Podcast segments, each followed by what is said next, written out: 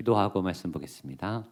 하나님 아버지 첫 주일 첫 예배 첫 말씀을 듣습니다. 요한복음 말씀을 통해서 내 안에 영이 살아나게 하여 주시옵소서. 내 안에 묶임이 풀어지게 하여 주시옵소서. 우리 가정의 창궐한 질병의 권세가 다 떠나가게 하여 주시옵소서. 말씀이 얼마나 강력한 능력이 있는지 말씀을 들을 때 믿음이 살아나게 하시고 믿음으로 말씀을 풀어내게 하시고 믿음으로 하나님의 말씀을 실천해 나갈 수 있는 말씀의 응용력과 또 말씀의 열매가 한 해 동안 가득하게 하여 주시옵소서. 특별히 요한복음의 말씀을 시작합니다. 하나님 복음의 능력이 우리 가운데 이 말씀을 풀을 때마다 부어지게 하여 주옵시고 말씀이 얼마나 강력하고 살아서 역사하는지 말씀의 실체와 말씀의 열매를 경험하게 하여 주시옵소서.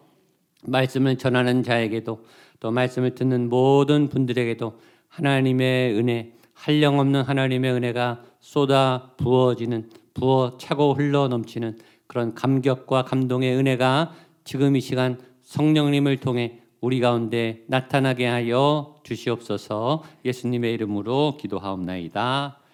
아멘. 새로운 해, 새로운 날, 첫 시작이 중요합니다. 시작할 때마다 제가 선포하는데 저를 따라 큰 믿음으로 옆에 분과 같이 선포하시면 좋겠습니다. 새 일을 행하십니다. 새 힘을 주십니다. 새 영을 부으십니다. 새 길이 열립니다. 아멘. 네, 똑같은 해가 아니라 새로운 해, 새로운 길, 새로운 상황, 여러분도 새로워지고 새 영을 하나님이 똑같은 하나님이 아니라 새 영을 부으시는 하나님, 그러니까 새 은혜가 있는 새 되기를 축복합니다. 금년의 주제는 하나님의 돌파와 확장과 충만. 하나님의 돌파, 확장, 충만. 세 개 다 중요한데 처음이 중요해요. 시작이 중요해요. 돌파가 있어야 확장이 되죠. 그렇죠? 돌파를 못 했는데 확장이 될 수가 없죠. 돌파가 제일 어려워요. 내 한계, 내 벽, 그거를 돌파하는 하나님의 힘으로 돌파하는 기적과 같은 일이 일어나는 믿음의 돌파, 결혼의 돌파, 출산의 돌파, 잉태의 돌파, 재정의 돌파, 가족구원의 돌파, 또 건강과 치료의 돌파, 여러 부분의 한계를 하나님이 도우셔서 돌파하시고 확장하시고 충만하신 은혜가 있게 되기를 예수님의 이름으로 축복합니다. 아멘. 아멘. 믿음대로 될 줄로 믿습니다. 자, 새해부터 요한복음을 합니다. 저희 교회는 구약 한 번, 신약 한 번, 이렇게 골고루 네, 성경을 균형 있게 보는데 사무엘 상하를 2년, 구약의 사무엘 상하를 2년 했으니까 요한복음도 한 2년 할 거다. 신약을 2년 할 거다. 이렇게 생각하면 되는데 사무엘 상하에 주로 누가 나왔죠? 다윗이 나왔어요. 자, 요한복음 복음서의 주인공은 누구죠? 예수님이에요. 자, 예수님이 누구의 후손이죠? 다윗의 후손이. 그러니까 사무엘 상하고 연결이 안 될 수가 없어요. 다윗에게 있었던 그 영성의 흐름, 다윗이 예수님의 그림자예요. 실제 확실한 예수님이 이제 등장하십니다. 요한복음에 등장하셔서 예수님의 말씀, 예수님의 능력이 이제 요한복음을 통해서 나타나는데 예, 복음서는 네 개가 있습니다. 신약에 여러분 다 아시겠지만 마태, 마가, 누가, 요한. 마태, 마가, 누가, 요한. 이 복음서를 사복음서, 사복음이라고 말하고 이 중에서 마태, 마가, 누가복음을 뭐라 그러죠? 공관복음. 따라서요. 공관복음. 공관복음. 좀 어려운 말이지만 보는 관점이 같고 사건이 비슷하고 내용도 굉장히 비슷해요. 예, 공관복음입니다. 근데 요한복음은 또 다른 복음이 관점이 달라요. 시기가 달라요. 예, 독특한 새로운 예수님에 대해서 새로운 관점으로 보는 새로운 복음인데 예, 요한 복음이니까 이것도 복음이 복음 중에 복음은 예수님이 복음입니다. 그러니까 다 예수님 얘기예요. 예수님 얘기로 충만한 것이 복음서이고 요한은 마테마가 누가와 다른 새로운 관점과 시각의 복음서다. 이렇게 생각하시면 되는데 요한복음을 볼 때 두 가지 특징이 있습니다. 요한복음에만 나타난 두 가지 특징이 첫 번째는 예수님은 하나님이시다. 이게 첫 번째 주제입니다. 예수님이 하나님이시다. 따라하세요. 예수님이 하나님이시다. 중요해요. 예수님이 하나님이시다. 보통 우리는 예수님은 하나님의 아들로 알고 있잖아요. 그렇죠? 그래서 느낌이 하나님보다는 조금 한 급 아래인 것 같은 하나님보다는 좀 능력이 조금 작으신 것 같은 하나님보다는 제한을 좀 받으시는 것 같은 착각을 하게 되는데 요한복음은 착각을 깨뜨리고 예수님은 하나님과 똑같다. 하나님과 같은 급이다. 하나님과 능력이 똑같으신 하나님이다를 강조하는 책이에요. 그래서 예수 이 요한복음을 읽으면 예수님의 권세와 능력이 얼마나 막강한가. 그리고 그걸 믿으면 그 권세와 능력이 여러분에게도 나타나게 되는 책이에요. 또 하나 요한복음은 성령에 대해서 잘 풀어 쓴 책입니다. 성령, 영의 세계에 대해서 잘 풀어 쓴 책이 요한복음이에요. 요한복음 하면 여러분 두 가지를 늘 생각하셔야 돼요. 요한복음을 공부하면 무슨 이익이 있는가? 첫 번째, 예수님의 권세와 능력을 힘있게 돼요. 여러분에게 예수님의 권세와 능력이 나타나게 되기를 축복합니다. 두 번째, 성령 충만해져요.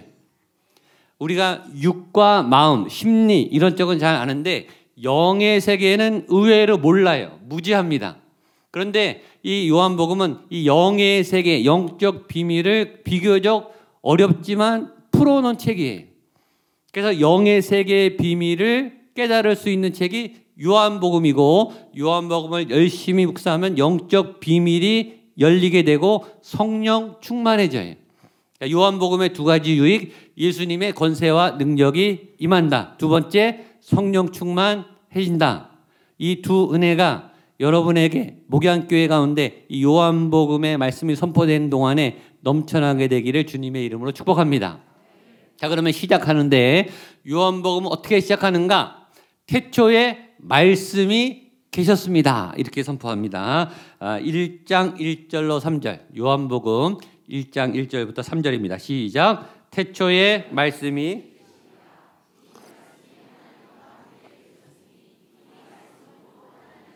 이절 그가 태초에 하나님과 만물이 그로 말미암아 지은 바 되었으니 지은 것이 하나도 자, 요한복음 1장 1절의 시작은 이래요. 태초에 말씀이 계시니라. 태초에 말씀이 계시니라. 우리가 잘 아는 익숙한 어떤 문장하고 좀 비슷하죠. 뭐죠? 창세기 1장 1절. 우리가 다 외우는데 한번 띄워주세요. 창세기 1장이죠. 시작. 태초에 하나님이 천지를 창조하시냐. 창세기 1장 1절. 태초에 하나님이 천지를 창조하시냐. 요한복음 1장 1절은 태초에 말씀이 계시니라. 그래서 이 두 가지가 내용이 똑같아요. 태초에 하나님이 천지를 창조하시니라. 이 창세기 1장 1절의 말씀을 풀어놓은 게 요한복음 1장 1절로 3절까지 요한복음 이렇게 말합니다. 태초에 말씀이 계시니라 이 말씀이 하나님과 함께 계셨고 만물이 그로 말미암아 지은 바 되었다. 태초에 말씀이 있었고 만물이 말씀으로 창조되었다. 그러니까 요한복음 1장 1절로 3절이 말하는 것은 창세기와 똑같은데 태초에 하나님이 천지를 창조하셨다. 여기 두 가지가 있어요. 태초에 하나님이 계셨다라는 말이고 태초에 하나님이 창조하셨다. 이 두 가지가 내용이 들어 있는데 요한복음도 똑같아요. 태초에 하나님이 계셨다가 아니라 태초에 뭐가 있어요? 말씀이 계셨다. 이 말씀이 누굴까요? 말씀이 예수님이. 그러니까 요한복음은 이걸 말하는 거예요. 태초에 하나님이 계셨지만 하나님만 계신 게 아니라 태초에 말씀도 계셨다. 즉, 태초에 예수님도 계셨다. 예수님은 나중에 태어난 분이 아니라 태초부터 계신 하나님이다. 하나님과 똑같은 분이시다. 같이 시작하신 분이시다. 예수님을 하나님급으로 올린 거예요. 두 번째, 태초에 하나님이 천지를 창조하셨듯이 태초에 말씀이 하나님과 함께 계셨고 하나님과 함께 천지를 창조하셨다. 즉 태초에 예수님도 창조사에게 함께 하셨다. 즉 예수님도 창조자다. 저와 여러분들을 예수님도 같이 만드셨다. 이 두 가지를 선언하는 내용입니다. 여기서 중요한 것은 말씀이에요. 말씀. 말씀이 만물이 말씀으로 창조됐다는 거죠. 믿으십니까? 예. 하나님이 말씀으로 창조하실 때 그 말씀이 누구냐면 예수님이라는 거예요. 자, 말씀은 보입니까? 안 보입니까? 안 보여요. 실체가 안 보인다고요. 실체는 있어요. 영의 세계, 영의 말씀은 존재하는데 이 영은 안 보이는데 안 보이는 영이 말씀이 세상을 보이도록 창조했다는 거예요. 지구, 태양, 해달별, 또 육지, 나무, 숲, 들판, 짐승, 사람을 만물이 창조됐어요. 자, 말씀은 안 보이는데 영이에요. 근데 그 말씀이 보이는 만물과 이 심리의 세계, 온 세상을 창조, 보여지는 세계를 창조했다는 거예요. 그렇다면 보여지는 세계, 창조된 이 피조 세계, 만물이 본질입니까? 말씀이 본질입니까? 말씀이 본질이죠. 뭐가 더 강한 거예요? 말씀이 더 강한 거예요. 말씀이 만물을 창조했으니까 우리의 기원은 말씀 안에 있죠.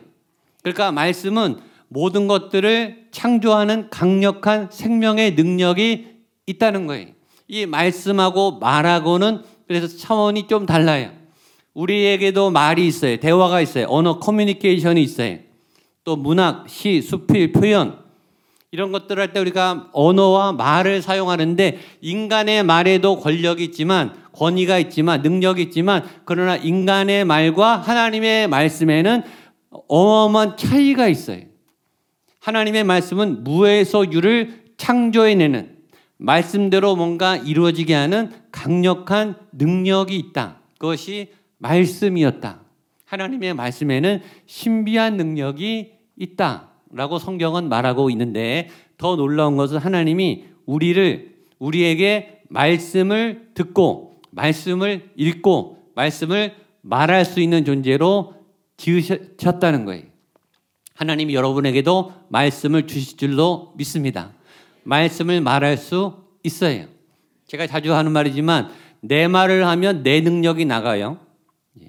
어떤 권위자가 말하면 그 권위자의 권능이 나가죠. 권위자의 권위가 나가지만 우리가 하나님의 말씀을 말하면 뭐가 나가요? 하나님의 능력이 나가는 거예요. 하나님이 에스겔에게 마른 뼈들을 향해 대어나라 생기야 사방에서 보러와 살게 하라. 그러니까 마른 뼈들이 하나님의 말씀을 듣고 마른 뼈가 살아나서 군대가 됐어요. 생명체가 됐다고요. 자, 누가 살렸어요? 하나님이 살렸죠. 누가 말했어요? 에스겔이 말했어요. 사람 에스겔 안에는 그런 능력이 없지만 하나님이 말씀을 에스겔에게 불어넣어 주면 그 말씀을 말하면 능력이 나타나기도 한다. 에스겔뿐만 아니라 저와 여러분에게도 만약에 여러분과 제 안에 말씀이 담겨서 말하면 하나님의 능력이 나갈 수 있다. 아멘. 그런 어마어마한 능력을 우리에게 주셨다는 거예요. 말씀을 듣고 말씀을 읽고 말씀을 말할 때 하나님의 능력과 생기가 나가게 될 줄로 믿습니다. 2008년에 설교 컨퍼런스를 할 때 어느 한 강사님이 자기 강의 주제를 설교 컨퍼런스인데 제목이 이거예요. 설교가 나를 살린다. 설교자가 설교하는 게 아니라 설교 설교자가 설교보다 말씀보다 위에 있는 사람이 아니라 설교자가 말씀을 가르치는 사람이 아니라 설교가 설교자를 살린다는 거예요. 누가 더 위에요? 설교가 더 높다는 거예요. 말씀이 우리보다 더 위라는 거예요. 말씀을 말하면 말씀을 말하는 사람이 말씀의 힘으로 살아나게 된다는 거예요. 그러니까 말씀이 우리보다 더 하나 위에 있어요. 그래서 그 말씀을 따라가고 말씀이 예수님이니까 예수님을 닮아가고 말씀의 능력이 풀어지는 여러분 되시기를 축복합니다. 그러면서 1장 4절에 이 말씀이 생명이고 이 말씀이 빛이다 이렇게 말하고 있습니다. 1장 4절 같이 보겠습니다. 시작. 그 안에 생명이 있었으니 자, 성경 있는 분들은 생명의 동그라미 치세요. 동그라미를 어, 10개 쳐도 모자라요. 이 생명 이 생명은 저와 여러분이 지금 살아 있잖아요. 이 생명하고 다른 거예요. 하나님의 생명의 개념은 뭐냐면 죽지 않는 생명이 병에 안 걸리는 생명이 죄를 안 짓는 생명이 다쳐도 치료되는 생명이 그러니까 불멸의 생명, 영원한 생명을 말해요. 부활 생명. 그러니까 예수님의 생명은 죽지 않는, 죽을 수가 없는, 다치거나 아플 수가 없는 강력한 생명이 우리의 생명하고 달라요. 개념이 다른 거예요. 그래서 이 생명인데 이 생명이자 빛이다. 예수님이 생명이면서 빛이시다. 예수님도 내가 세상에 비치고 생명이다라고 말했고 우리 지지난주에 다윗의 시편 다윗이 고백할 때 여호와가 나의 빛이요. 우리 시편 27편 말씀 같이 한번 읽어 보겠습니다. 구약 시편 27편 1절 시작 여호와는 나의 빛이요 내가 누구를 여호와는 생명의 능력이시니 내가 누구를 자 여기서 여호와가 나의 빛과 생명의 능력이다 할 때 이 빛은 이 조명 태양빛이 아니에요. 태양빛은 4일 만에 만 4일째 만든 거고 이 빛은 생명을 말해요. 온 우주 공간에 있는 생명. 그 하나님이 이 영원한 내 생명이고 생명의 능력이시다. 라고 말했더니 다윗의 고백의 그 생명이 오늘 요한이 말하는 그 안에 생명이 있었으니 이 생명은 예수의 생명이고 죽거나 타락하거나 파괴되거나 아프지 않은 생명, 무한한 영원 생명을 말하는 거예요. 제가 부목사 시절에 제가 부목사로 있을 때 어, 새로 부목사님이 부임하셨어요. 그 부목사님은 칠레에서 9년 동안 선교사 선교를 하셨던 분이 그분이 간증을 하시는데 칠레에서 이제 여러 명을 전도를 했을 거 아니에요. 예, 칠레 한 자매를 전도를 했어요. 그리고 이 자매가 교회에 나와서 예수를 믿고 교회에 나오는 한 청년하고 결혼을 했어요. 결혼하고 이 목사님이 주례를 한 겁니다. 그리고 아, 결혼식이 마치면 이 남미 쪽은 파티하고 춤을 추는 게 전통이래요. 그러니까 신랑 신부가 하객들하고 한 명씩 나와서 이렇게 춤을 추는데 그 신부님이 너무 기뻐서 그 목사님을 이렇게 초대한 거예요. 초대하면서 이렇게 살짝 춤을 추다가 목사님한테 살짝 이렇게 귓속말을 했다는 거예요. 목사님 칠레에 와주셔서 너무 감사드립니다. 목사님 때문에 내 영혼이 살아났습니다. 목사님이 만약에 칠레에 안 오셨으면 내 영혼은 죽었을 겁니다. 목사님 덕분에 내 인생이 완전히 바뀌었습니다. 그 소리를 듣는 순간 이 목사님이 전율이 나면서 아, 왜 하나님이 나를 칠레에 9년 동안 불렀는지를 깨달았다는 거예요. 이 자매의 한 영혼을 살리기 위해서. 그리고 너무 행복해서 그 말에 감격했다는 거죠. 그 목사님 때문에 한 여인의 인생이 바뀌었다는데 이거보다 더 큰 칭찬이 어디 있습니까? 여러분 의사들, 약사들 굉장히 생명을 살리는 직업 아닙니까? 공부도 많이 하셔야 되죠. 의사들이 의술을 펼치시고 여러분 아픈 병원에서 치료 받으시는데 치료 받으시면 몇십 년 더 살 수 있죠. 예, 수술 받, 암 환자나 이 환자들이 수술 받고 치료 받으면 10년, 20년, 30년, 40년 또 이 약 먹는 분들 약을 먹고 약의 도움으로 수명이 연장될 수 있죠. 그런데 여러분 아무리 치료를 잘 받고 약을 잘 먹어도 결국 죽어요. 네, 우리가 우리의 생명이 연장되는 것은 20년, 30년, 40년, 50년이 결국은 다 죽어요. 의사가 생명을 살리는 영원 구원의 그런 아, 의사가 생명을 살리는 그 능력이 있지만 그 생명의 능력은 제한된 생명이 결국은 죽어요. 그 역할도 너무 소중해. 아프면 병원에 가고 약을 먹어서 도움을 받지만 우리의 영혼은 아, 우리의 몸은 죽죠. 그런데 목사님이나 선교사님이나 여러분들이 누구를 전도하면 그 생명은 20년, 30년, 40년 생명을 연장시키는 게 아니라 그 생명은 어떤 생명이에요? 영원한 생명을 살리는 거예요. 가치를 비교할 수가 없는 거예요. 10년, 20년 생명 연장시키는 것도 생명의 은인이고 눈물나게 고마운 일인데 너무너무 고마운 일이잖아요. 그런데 여러분이 한 영혼을 전도하면 그 영혼은 영혼을 구원시키는 거예요. 셀 수 없는 능력이죠. 그 생명의 능력이 예수님 안에 있다라는 거예요.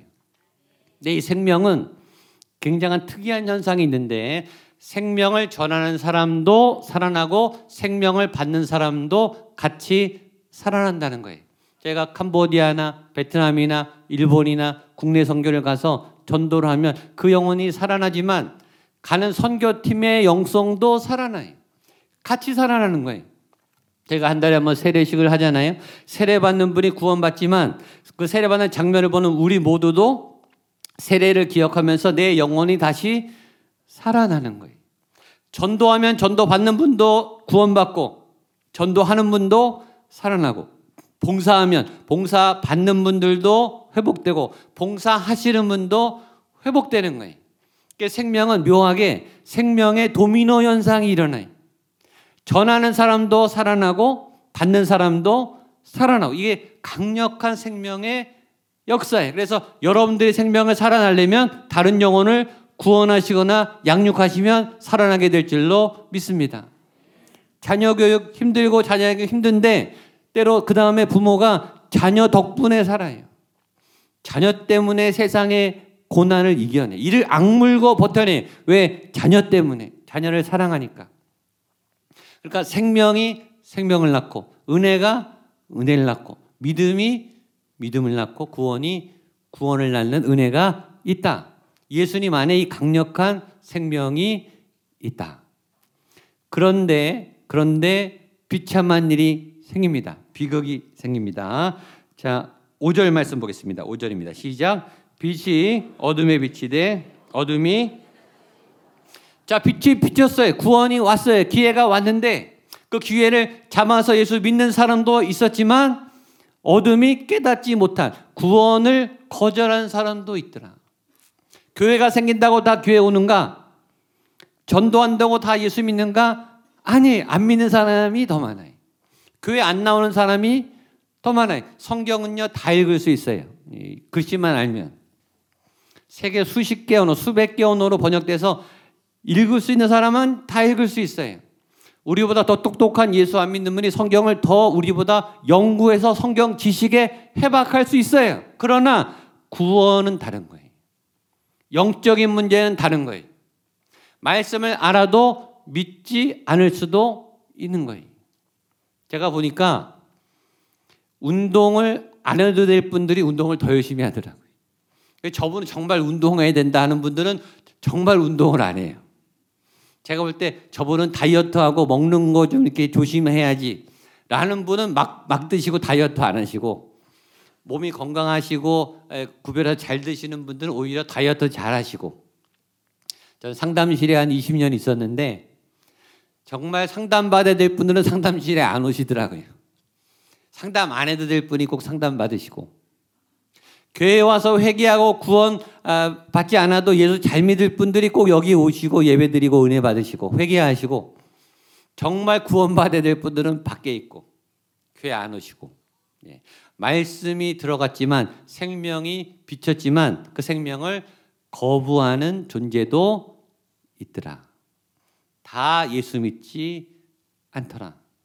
우리 중에도 다 예배드리지만 이 말씀이 튕겨나가는 분이 있을 수도 있는 거예요. 다 기회가 있다고 기회를 잡는 건 아니라는 거죠.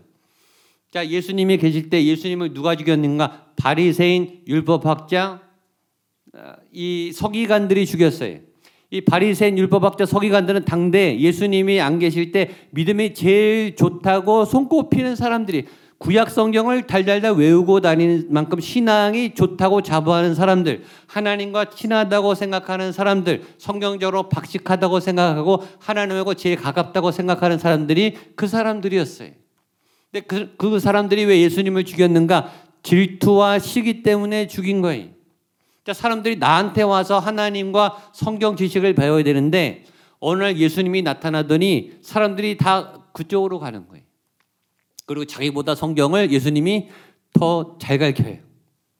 자기는 기적을 못 일으키는데 예수님은 기적을 막 일으켜요. 하나님의 말씀에 순종해요. 죄를 하나도 안 져요. 그러니까 얄미워서 예수님을 죽인 거예요.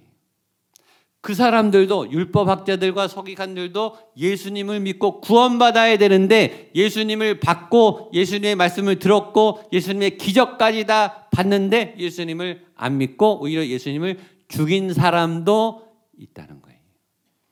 기회는 주어지지만 다 기회를 잡지는 않는다. 전 여러분 여기 한 분도 빠짐없이 구원의 은혜 영생의 은혜, 예수님을 만나고 말씀을 깨닫는 은혜에 들어가게 되기를 축복합니다. 그래서 그 어둠을 깨뜨리고 빛을 전할 하나님의 사람 한 사람을 하나님이 파송했다라고 그 다음에 나옵니다. 6절 말씀을 보겠습니다. 6절입니다. 시작. 하나님께로부터 있으니 그의 이름은 요한이라. 자, 우리가 무슨 복음이죠? 요한복음이에요. 여기서 나온 6절에 나온 요한은 이 요한복음을 쓴 요한이 아니에요. 예, 요한이라는 이름이 많아요. 이 요한복음을 쓴 요한은 예수님의 열두 제자 사도 요한이고 6절에 나오는 요한은 세례 요한이 아셨죠? 다른 사람이에요. 그런데 여기 보면 어, 성경 있으신 분을 밑줄을 치세요. 하나님께로부터 보내심을 받은 사람. 거기 밑줄을 치세요. 자, 보내심을 받은 사람. 따라서요. 보내심을 받은 사람. 자, 누가 보냈냐가 중요해. 누가 보냈죠? 하나님이 보냈어요. 자, 하나님이 보낸 사람을 다른 말로 두 글자로 사도라고 합니다. 사도. 하나님이 불러서 나간 사람. 예수님이 사명을 줘서 나가서 예수님의 일을 하는 사람을 사도라고 말해요. 반대로 예수님이 부른 사람, 하나님이 불러서 하나님께로 나온 사람을 제자라고 말해요. 좀 달라요. 예수님께로 나온 사람, 하나님이 부른 사람을 뭐라 그런다고요? 제자. 하나님이 부른 다음에 다시 보낸 사람을 사도. 자, 여러분들 오늘 예배하러 왔죠? 하나님의 부름을 왔어요. 그럼 뭐죠? 제자예요. 자, 오늘 은혜 받고 말씀 받고 세상으로 나가서 하나님이 보내신 사명대로 살아요. 그러면 뭐가 되죠? 사도가 되는 거예요. 예배 올 때는 제자가 되고 예배 드린 다음에는 사도가 되는 거예요. 그래서 우리는 제자로 와서 사도로 가는 거예요. 이 정체성이 제자로 와서 사도로 가는 것. 옆에 분에게 제자로 오셔서 사도로 가십시오. 하나님이 부르셔서 왔고 나가서도 하나님의 사명을 가지고 사셔야 된다. 그런데 이 세례 요한에 대해서 마지막으로 성경이 정확하게 이렇게 말합니다. 8절입니다. 8절 마지막 시작. 그는 이 빛이 아니요. 이 빛에 대하여 증언하러 온 자라. 아멘. 성경은 예스노가 정확해요. 맞으면 맞, 맞고 아니면 아니란 거예요. 세례 요한이 빛이에요, 아니에요? 빛이 아니에요. 생명이에요, 아니에요? 생명이 아니에요. 생명에 대해서 증언하러 온 사람이. 이 세례 요한은 예수님이 아니에요. 저와 여러분이 구원이 아니에요. 우리는 구원을 받았어요. 구원을 받은 혜택자지 우리가 구원이 있는 게 아니에요. 그래서 우리가 예수님을 전하면 구원을 전하는 자예요. 내가 진리가 아니에요. 나는 죄인이에요. 그러나 하나님이 나를 죄를 용서해 주셨고 구원의 통로로 쓰임 받는 거죠. 또 구원에는 전달자가 필요하다. 생명에는 전달자가 필요하다. 하나님은 하나님의 사람을 통해서 세우셔서 생명의 통로로 사용하시는데 요한이란 사람을 사용하셨듯이 오늘은 여러분들을 사용하실 줄로 믿습니다. 그래서 참된 생명 구원을 얻으시고 구원의 통로로 사도로 사명자로 살아가시는 여러분 되시기를 주님의 이름으로 축복합니다. 기도하시겠습니다. 하나님 아버지 감사합니다. 우리를 제자로 불러 주셨습니다. 이곳에 우리를 부르신 분이 하나님이십니다. 하나님의 그 부르심에 우리가 발걸음을 옮겨서 이곳에서 하나님께 예배합니다. 오늘 말씀을 들었습니다. 사명을 받았습니다. 세상으로 나아가서 사도로 살아가게 하여 주시옵소서. 하나님의 보내심을 받은 자답게 살아가게 하여 주시옵소서. 예수님의 이름으로 기도하옵나이다. 아멘. 다 자리에 일어나셔서 약할 때 강함 대신에 예수 어린 양 예수님의 은혜를